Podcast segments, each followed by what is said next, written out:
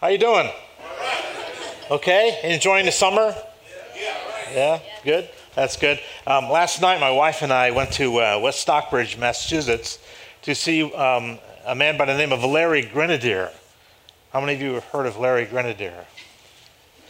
He's uh, he's one of the top uh, ten bass players in the world, and of course he plays upright. And we sat there for an hour and a half and listened to solo bass playing. He released a solo album himself, and uh, it's what heaven is like, you know.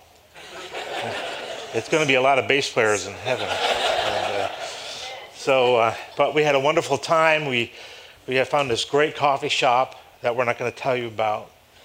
No, no, we would tell you about it. And she's uh, we made friends with the with the uh, owner, and uh, it was just a great time.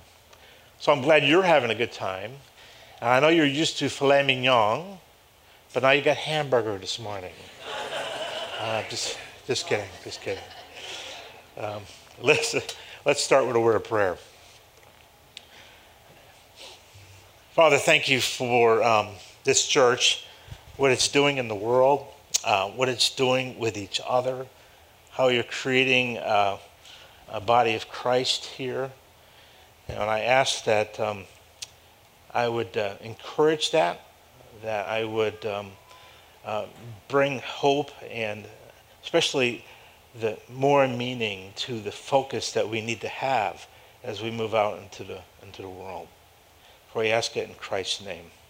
Amen. Amen. Amen. In his book, Mr. Jones Meets the Master, Peter Marshall says that in all too many cases, Christians are like deep sea divers encased in suits that are designed for many fathoms deep, bravely marching forth to pull out plugs in bathtubs. I think what he's getting at there is that we've been given an incredible message by the most important person in the universe. And that message is, of course, that heaven is a free gift and it can be possessed, eternal life can be possessed now. For God so loved the world that he gave his only begotten Son, that whoever believes upon his name shall not perish, but have everlasting life. That's the gospel message. And I have to tell you that sometimes, and I'm confessing here too, we forget that. Uh, not the message itself, but we forget the priority it is and the focus that it needs to have. In other words, we, we get out of focus. Um, Anthony talked about a little bit last week, you know, where we, we fight over the forms of baptism. The one I like is eschatology. Uh, eschatology is the study of future things. And of course, when you start studying these things, you realize that there's a pre trib rapture, there's a post trib rapture, there's a mid trib rapture, and there's groups around all of these areas. And, and then when you come to the millennium, you got the premillennial perspective, you got the postmillennial perspective, you got the amillennial perspective. And I like what one guy came up to me and said, I'm a panmillennialist. I said, What's that? Said, all going to pan out in the end. so, so, but sometimes, so we allow those things to take our focus off what that central message is, don't we? And even personally, if we think that all of this is for us, I think we're beginning to lose our focus a little bit. You know, if we think all of the Bible studies are for us alone and for uh, all the things that we do here uh, with our lives, that it's for us, it's for my growth, it's for my development. Now, don't misunderstand me. Um, we need to have Bible studies. We need to have small groups, and we need to take advantage of them, and we need to grow in them I'm just saying that if we stop there, like so many churches do, we can end up out of focus. And we end up being picky, being uh, fighting with one another and fighting with other churches because it's all about us. And so, what we need, I think, and this is just a reminder to you because I think this church is doing wonderful things in regard to reaching out beyond ourselves. I want to encourage that. I want to talk about a passage that gives us a laser focus on what the central message is. And this isn't about us. It's about us being the church in the world. You know, when we come here, we're a church, we're a gathering. His purpose is to put us in the world. So let's look at Isaiah chapter 61. Because I think here you're going to find how he uh, gives us a focus on the importance of this message that we have. This particular passage is quoted by Jesus himself in Luke chapter 4 at the start of his ministry. And so um, let's read it together. Isaiah chapter 61, verses 1 to 3. And I'm going to transliterate once again the, the names of God because I think they're important, and I don't know why the English translations kind of wash over this kind of thing, but it, they are important.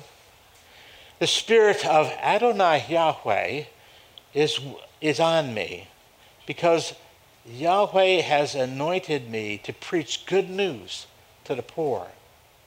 He has sent me to bind up the brokenhearted, to proclaim freedom to the captives, and release from darkness for the prisoners or better, blind, to proclaim the year of Yahweh's favor and the day of vengeance of our Elohim, to comfort all who mourn, to provide to those who grieve in Zion, to bestow upon them a uh, better would be a, um, a turban of beauty instead of ashes uh, the oil of gladness instead of mourning, and a garment of praise instead of a spirit of despair.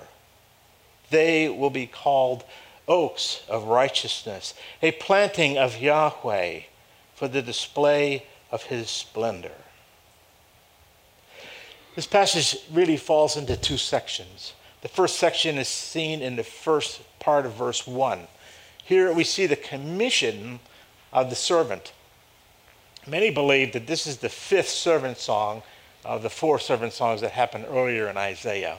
Because, first of all, the servant is speaking here, and Jesus actually uses this uh, and he's, when he's in the temple, and I'm going to talk about that in a second.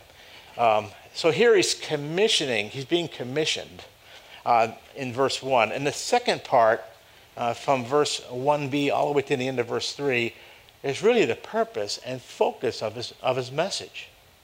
And it should be our focus as well. Now, that doesn't mean that just because we're going to do everything that Jesus did, uh, when he quoted this verse, that he went out and did all kinds of miracles, uh, he did miracles to substantiate who he was and what he came to do. But he has given us the same commission. He has told us to make disciples of all nations. Um, and so here is a beautifully uh, way of stating the same kind of thing. So let's look at this. Uh, the first section here, you see that the, the servant is appointed by the Spirit of God to bring God's message. Um, you can see this with the words upon me in verse 1, the latter part of verse, the first uh, stanza, and then anointed me. When, the, when people in the scriptures are anointed and and the Spirit has come upon them, they were chosen for a particular work, a particular task. Uh, in the Old Testament, they, um, the Spirit of God came upon people uh, and, they, and he empowered them for a particular purpose. You see this with the kings, such as King Saul, uh, who the Spirit left. And then you see it in King David as well. And you ever wonder in Psalm 51 when he's confessing his sin, he says, Do not take your spirit from me.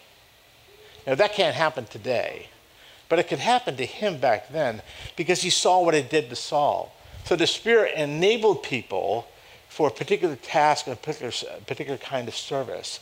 So if you were to bring that over into the New Testament, uh, what we're talking about here is the filling of the Spirit. Because every believer is indwelt with the Spirit of God. If you're not indwelt with the Spirit of God, then you have no part of Him. And so every believer, according to 1 Corinthians chapter 3 and Romans chapter 8, we all have the Spirit of God. And so what I think is going on here, when we bring this concept of anointing over, we're looking at the filling of the Spirit of God. the, the, the enabling, the controlling of the Spirit of God as we move out into the world. So that means that when we're, when, because we are um, engaged with this incredible message, we need to move into people's lives with the power and authority of the Spirit of God, uh, not on our own efforts. um, we can easily rely upon our own efforts and will certain things into, you know, force things into, uh, into existence in a sense of a conversation, in the sense of our lives. That's not the way the Spirit of God works in people's lives. We need to operate under His impulse, His control, and His power. So now, he moves knowing that, knowing that this message is given to us, and we, as people of God, filled with the Spirit of God, move out into the world.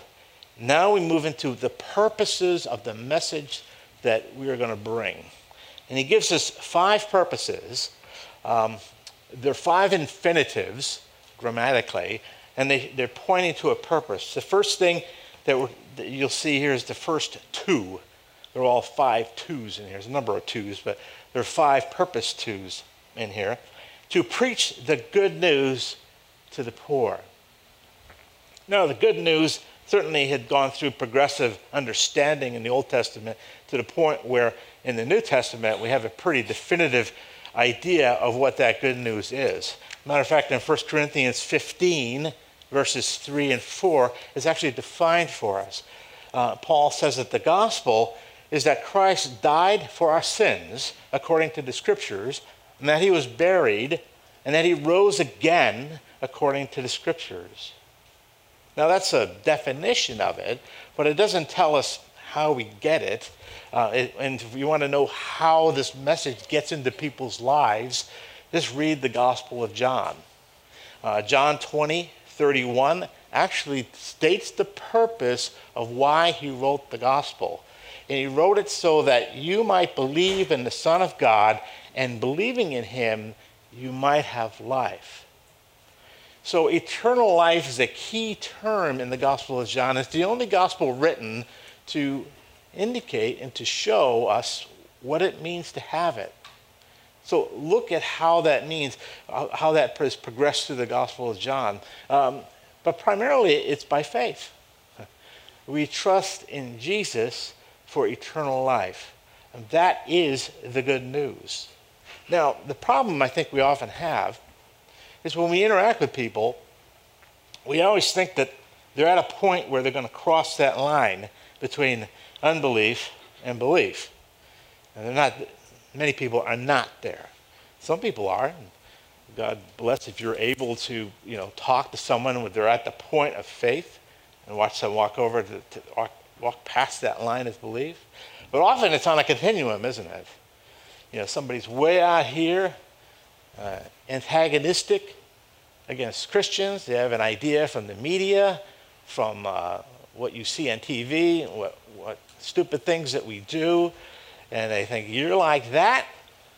And so this is how they are. They're so antagonistic about it. But now, if you reach out to them and you find out that you're not, you know, a uh, three-eyed monkey uh, with uh, delusional thoughts of uh, grandeur, they might go like, you know, I was wrong. And maybe your interaction causes them to move from complete antagonism to you're different. There's something about you that's different. I don't know what it is yet, but it's different. And it's about how we have relationships with those people. And so many times it's just moving a person along the needle, along the spectrum. And that maybe that's what God has enabled you to do with some people. And that's all that you're going to be able to do. You're going to move them from one point to another. And maybe you'll never see them cross the line, that line. So we need to relax about that. That when we interact with people, when we share, when we share our faith, or I should say, talk about our faith, that, that we need to understand that sometimes people are just not going to cross that line right away. But his the gospel never loses. You know what I mean by that? It doesn't fall out there void. It comes back and he's using it in people's lives. Now he says that, that we were to preach good news to the poor, and I'm going to group this, the word for poor, with the brokenhearted. Uh, this is this, the second two. Uh, this good news, this, this salvation by grace through faith, brings hope to the hopeless. The word afflicted and brokenhearted, it refers to, to those who are outcast. Their spirit has been crushed. Their expressions uh, are, uh, the expression describes people of little or no hope. They have an utter sense of emptiness, a sense of loss, of unworthiness, and they feel like they're never going to get out of it. A good illustration of that would be refugees, uh, exiles. This message is for them. This message is to uh, bring hope to those who are hopeless. Now, maybe many people uh, and yourself have never been, have been in that situation uh, physically, never been destitute. Uh, maybe some of you have. Maybe you've hit the bottom of your life and you know what this is like. You know what it's like to be brokenhearted and to be afflicted and to be poor to the point where you don't know where your next meal is coming from. But I do know that all of us have felt that way inside. All of us in our lives, somewhere along the way, uh, have felt that kind of brokenheartedness towards ourselves, towards others, towards God. Don't forget where you came from. Don't forget how you have been raised from the pit uh, to be mended, to be uh, brought forth by this message. While it was hopeless, you thought for yourself. But when this message was shared to you, it brought hope to you. Don't forget that. It's important.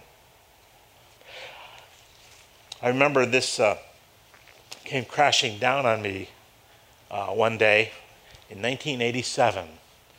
I've been out of the seminary a few years, and I went to the first Congress on the Bible in Washington, D.C. And, uh, you know, I think Charles Colson is up there, and all the big speakers were there. And uh, they had a lunch break, and so I, I went outside and crossed the street to go. Um, I used to, believe it or not, I could eat McDonald's. I can't eat it anymore. But so I was going to McDonald's, you know, I was just walking down the sidewalk, and there's a guy standing at the door. And he turned to me and he said, Could you give me some food? You know how it is, you, you, don't really look at them, you know. So I just walked right in, you know, ignored them. And I'm looking at the, at the food menu, and I suddenly get a reminder of some verses. Uh, you know, 1 John chapter 4. Uh, whoever uh, does not love does not know God. Uh, or Matthew 25. Um, to the fact that you did these to the least of these, you have done it unto me. And you know, it's like, all right, all right. So you, you try to get that out of your head you know. So I get my food and I go over to the to the lunchroom, and of course, it's jammed in there. There's one seat open, right? And guess where it is? It's in front of the window where the guy is standing. So I'm I sit down and I'm looking. I, I almost hear this voice say, "Yeah, I, I want you to watch this." So uh, I'm eating away and stuff in my face. And this other guy comes down uh, across the street. And he, I guess here he says the same thing to the guy. And he, and he, get, he brings him in. And I'm watching them come in, and uh, he says to the guy, order whatever you want. And so he orders this tray full of food, you know. And he brings them over, and some people had left, and there's an empty space, and it's like right there across from me. He sat him down. And you see the tears running down his face. I almost heard God say to me, You going to get with the program? This is what I'm about. I never forgot that. Is that a message worth giving your life to? The message that brings hope to the hopeless? I think it is. And it caused me to refocus my life. But it not only gives hope to the hopeless, but also liberty to the captives. You see this in the second part of the verse. To proclaim freedom from the, uh, for the captives. It's the third purpose. We have the gospel message to the poor, and then to bind up the brokenhearted, and to proclaim freedom to the captives. Freedom throughout the Old Testament, this word is used for the opening of the eyes. It's the idea of being in total darkness, and suddenly being brought out into the light. You've ever been in a cave where you, where you can't see the hand in front of your face? Uh, that's the idea here, is that it brought from darkness into light. Um, as, opposed to um, what it says in terms of prisoners. It, it, has that kind of sense in which, because you're blind, you're, you're, you're imprisoned by it. Um, and many people are imprisoned. They're imprisoned by uh, bondage to things that really weigh them down, that incapacitate them, that blind them to anything that's going on around them. It can be, um, it can be greed, it can be uh, drugs, it can be alcohol, it can be lust, it can be pornography. But the good news, the gospel, provides liberty to those that are captive by it. It is the power of God to release someone from that kind of darkness. Now, it's just not, I'm, I'm oversimplifying. Granted, there might be a lot of other things that you have to do to kind of work in terms of understanding and disciplining yourself and accountability. All those things, I'm assuming that would happen. But the life of God is generated in your soul so that you have the power of God to overcome them. Is that worth giving your life to? That kind of message? It, it, is, it gives hope to the hopeless. It proclaims liberty to the brokenhearted, uh, to the uh, captivity, to those who are in captive, captive by it. And also gives grace to those who have fallen. Here it says uh, to proclaim the year of Yahweh's favor and the day of vengeance of Elohim. Um, this is, I mean, when Jesus quoted this verse, he stopped right before he said the day of vengeance of our God. And why did he stop there? Because it wasn't the day of vengeance. The day of vengeance happens when he comes again. But he stopped there and he turned and he said, This is fulfilled in my reading of it. Of course, they knew what he was proclaiming, and so they tried to throw him off a cliff. Uh, but what he's uh, alluding to, the year of favor, refers to the year of Jubilee in Leviticus chapter 25. I know you're all having devotions in Leviticus right now. Uh, yeah, my wife loves that book. She just, uh, no, I was kidding. Uh, but Levit- Leviticus chapter 25 outlines the idea of the festivities of the, the year of Jubilee. What it is, is every 49 years, all their credit cards were forgiven, all their car loans were paid off, all their mortgages were paid, all their debt was paid, and all the land that had been chopped up and stolen was all restored to them. Yeah, wouldn't that be great? I think we should have that. A year of Jubilee, maybe every five years. Uh, no, uh, but it, what happens is that in that next year, in the 50th year, they would do nothing. They were to enjoy themselves. Um, and so, if you bring this kind of concept over to the New Testament, really what I think he's speaking of here for us, he's speaking of forgiveness. He's speaking of being restored. I love that verse in 1 John 1 9. If we are faithful, I mean, if we confess our sins to him, he is faithful to forgive our sins and to cleanse us from all unrighteousness. You hear what that said? If I have a sin that violated the heart of God, and I bring it to Him to confess it to Him, the promise also says that He will cleanse us from all unrighteousness. You mean even that which I don't see? Even that which I'm not conscious of? Yes, that's what the verse says. So we don't need to scrape our consciousness to find out all the bad stuff that we're doing because we can't leave everything out. All we're saying is that when we, bring, when we confess our sins to God, this verse is a promise that says He cleanses us from all sin, even the stuff that I don't see behind me. You know, I might uh, have a, a, mark on my shirt, and you know, cleaning. He's cleaning that off for me, but then I, I don't know. There's a big hole back here, you know, and He takes care of that too. That's a jubilee year, spiritually, isn't it? all is forgiven. So it brings hope to the hopeless, liberty from captivity, and grace to those who have fallen. But not only that, it also brings joy in the place of sorrow. This is the power of this gospel message, is that it brings uh, incredible hope and power to our lives, and it brings joy in the place of sorrow. And look at how beautifully he describes this in, this, this in first, I mean, verse 3. To provide to those who grieve in Zion. To bestow, and these are all modifying phrase up to the purpose statement. To bestow upon them, I have a crown of beauty, actually a turban or a festive headdress uh, where it would be wrapped around your head, and it's, uh, it's the idea of beauty instead of ashes.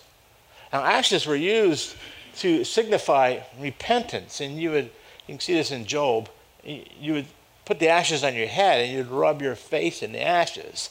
And what he's saying here is that if you are mourning, that he's going to replace the ashes on your head with a beautiful turban. It's a festive garb, so to speak, a festive headdress, so that you are able to celebrate. And then he says that, that you are to have the oil of gladness. Uh, oils were never used in repentance. Oils were used always when the repentance was over, when the fast was over. They would uh, wash their faces and, and bodies with oils. Like, it's like taking a shower for us, and that we would uh, get rid of all of that. And he's saying that this, the oil of gladness would be replaced, would be replacing the mourning that we would have. And he goes on to speak of the garment of praise uh, instead of a spirit of despair. A garment, once again, festive clothing for a banquet. They would dress themselves this way. And instead of despair, despair is a word used of a, of a candle that's flickering and about ready to go out. You ever have those at home? Where you light it and it burns down and it's hardly anything? See, that's where people are sometimes. And he's saying that the gospel message is able to bring life to that candle and to bring uh, a, a festive celebration, a banquet to people's lives. Now, here's the result. You don't see this in the text, but that they will be called oaks of righteousness. It's a result clause. So that they, in other words, all that what the gospel does is resulting in this. So that they are called oaks of righteousness. Better would be trees of righteousness. Here, the good news is about producing stability and strength in people's lives. Uh, Karen and I uh, drive from South Hadley to Hartford every day, believe it or not. We work down there. And we live kind of out in the farm country. And we go by these cornfields. At the beginning of summer, you know, I looked at these, this corn coming up, and I kind of look at that and say, you know, I need to be growing too. My own spiritual life, I see that kind of going. Next week it's like this and it's like it's sort of a. Uh, I'm looking at this. Really, am I really growing? But I, but I have to realize that God isn't in the business of growing corn for me. okay, because the first frost that comes, that corn is gone. But He's interested in building a tree of righteousness in my life. And the result of this gospel message is that it brings righteousness, stability, uh, a security uh, in, in my life based upon His grace to us. And that we will be called the planting of Yahweh. Uh, this gospel message is ultimately pointing to Him. Yes, it's, it's not for us alone, and we need not to get stuck there that, that we are in grown and we're thinking of only ourselves and all that we do. By the way, I'm so happy that the discipleship program has missional in there. Because that's what I'm talking about, is being missional in our lives. But it's not just for those out there, too, because it ultimately brings glory to God. Now, I have a question for you. How do you add glory to God who has all the glory in the universe? I mean, how do you do that? Well, you do it by showing someone who doesn't know him who he is. That enhances his reputation. That tells him, that shows him, that expands who he is to others when they don't know who he is. We are sitting on dynamite. This message is the power of God to transform lives. From those who are sick to those who are lost to those who are brokenhearted to fully devoted followers. It proclaims hope to those without hope. It proclaims liberty to those that are in prison. It gives grace, forgiveness to those who have fallen. And it turns mourning into joy. Now, when I talk about mission, and I talk about this with some people, that it gets kind of really complicated. You know, I, I don't know how to do this. You know, I, don't, I really don't know how to reach out to people. It, it's, it's scary. It's, it's difficult. And I, what I want to do is just talk about um, um, an acrostic that, that was put out by uh, Alan Hirsch and uh, Michael Frost. I would encourage you to read their books. Um, it's called Bells, the acrostic. And this is just a simple way in which you can begin to be missional in your life, to bring this message, this glorious message, to those who don't know what it is. The first, uh, the B stands for blessing. These are little things, by the way. It's not complicated things. Blessing. Now, what I mean by blessing is that you wake up in the morning you say to yourself, how can I make someone else's day better today?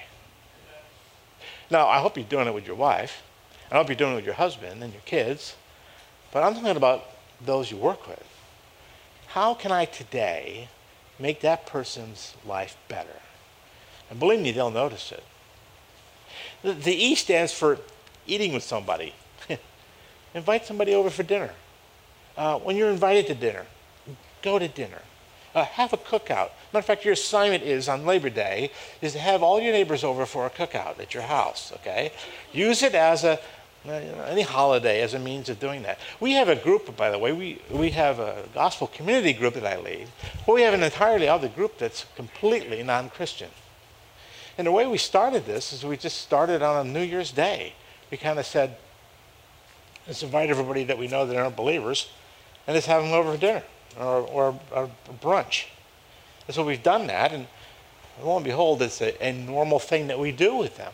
And they all know we're people of faith. And saying we have opportunities in that context to talk about it. And maybe God's moving them a little bit uh, towards understanding who He is. And then the L, first L stands for listening to God. And what I mean by that is, uh, is listening to what God's doing in their life. Uh, because we might think arrogantly that we're, well, we're here to give you the gospel, son. You know?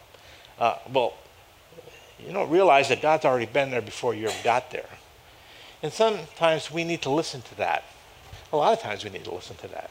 What is God doing in their lives now? And the other L stands for learning as a disciple. You need to study and understand Jesus Christ and his ministry on this earth.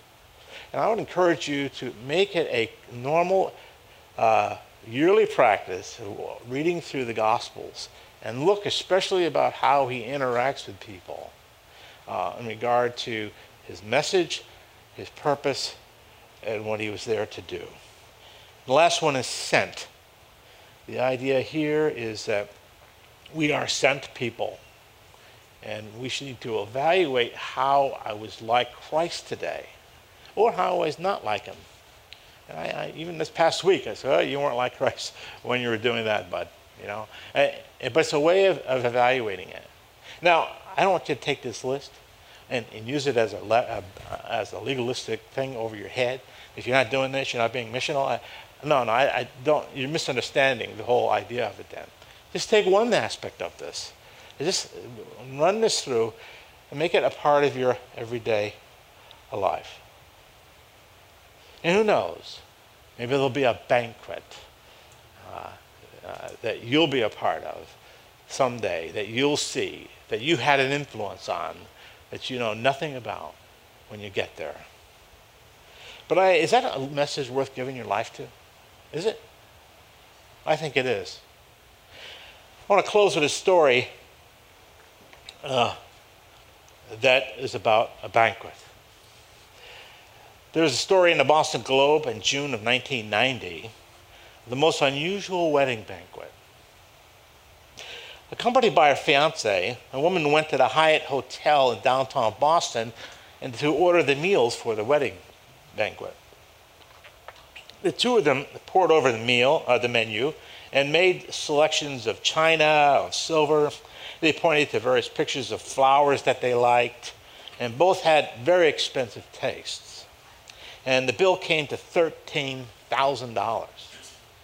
Probably nothing compared to today. Huh? Uh, after leaving, uh, a check for half the amount for the down payment, the couple went home and began to look through uh, wedding announcements.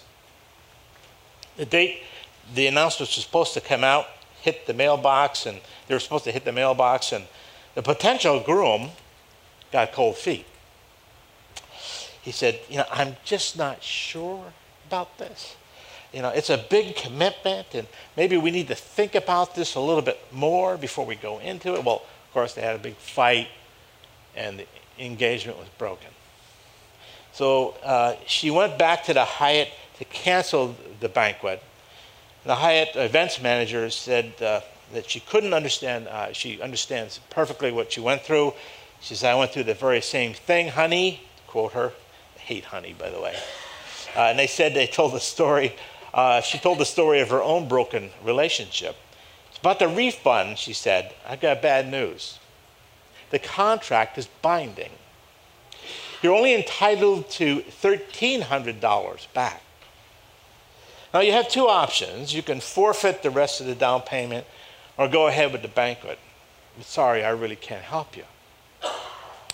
So it seemed crazy, but the more the jilted bride thought about it, the more she liked the idea of going ahead with the party. Uh, not a wedding banquet, mind you, but a big blowout. Uh, ten years before, the same woman had been living in a homeless shelter. She had gotten back on her feet and found a good job and uh, set aside a sizable nest egg. Now she had the wild notion of using her savings to treat the down and outers of Boston to a night in the town. And so it was. In that June of 1990, the Hyatt Hotel in downtown Boston hosted a party such as never been seen before the hostess changed the menu to boneless chicken in honor of the groom.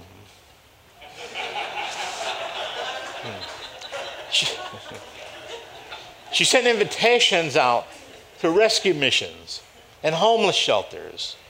And the warm, warm summer night, people who were used to peeling half gnawed pizzas off a cardboard dined instead on chicken cordon bleu. The Hyatt waiters, dressed in tuxedos, served hors d'oeuvres to senior citizens propped up on crutches and aluminum walkers. Bag ladies, vagrants, and addicts took one night off from the hard life on the sidewalk and instead ate chocolate wedding cake, and danced to big band melodies late into the night. Hmm. The power of the gospel message is that it brings hope to the hopeless, liberty to those who are trapped in captivity, and grace to those who have fallen, and joy to those who mourn. Let's pray. Father, as uh, we take this in, may it refocus our lives so that we don't become so distracted and begin to think and complain about things that these things are for us. Help remind us, Lord, as we as we live this week, that we are to be the church in the world. And that message that we have has incredible power to change and transform lives those who knew nothing of you to fully devoted followers of you. May that be true this week. May we all take a step and remind ourselves of what we're doing and why we're doing it. For we ask it in Christ's name. Amen.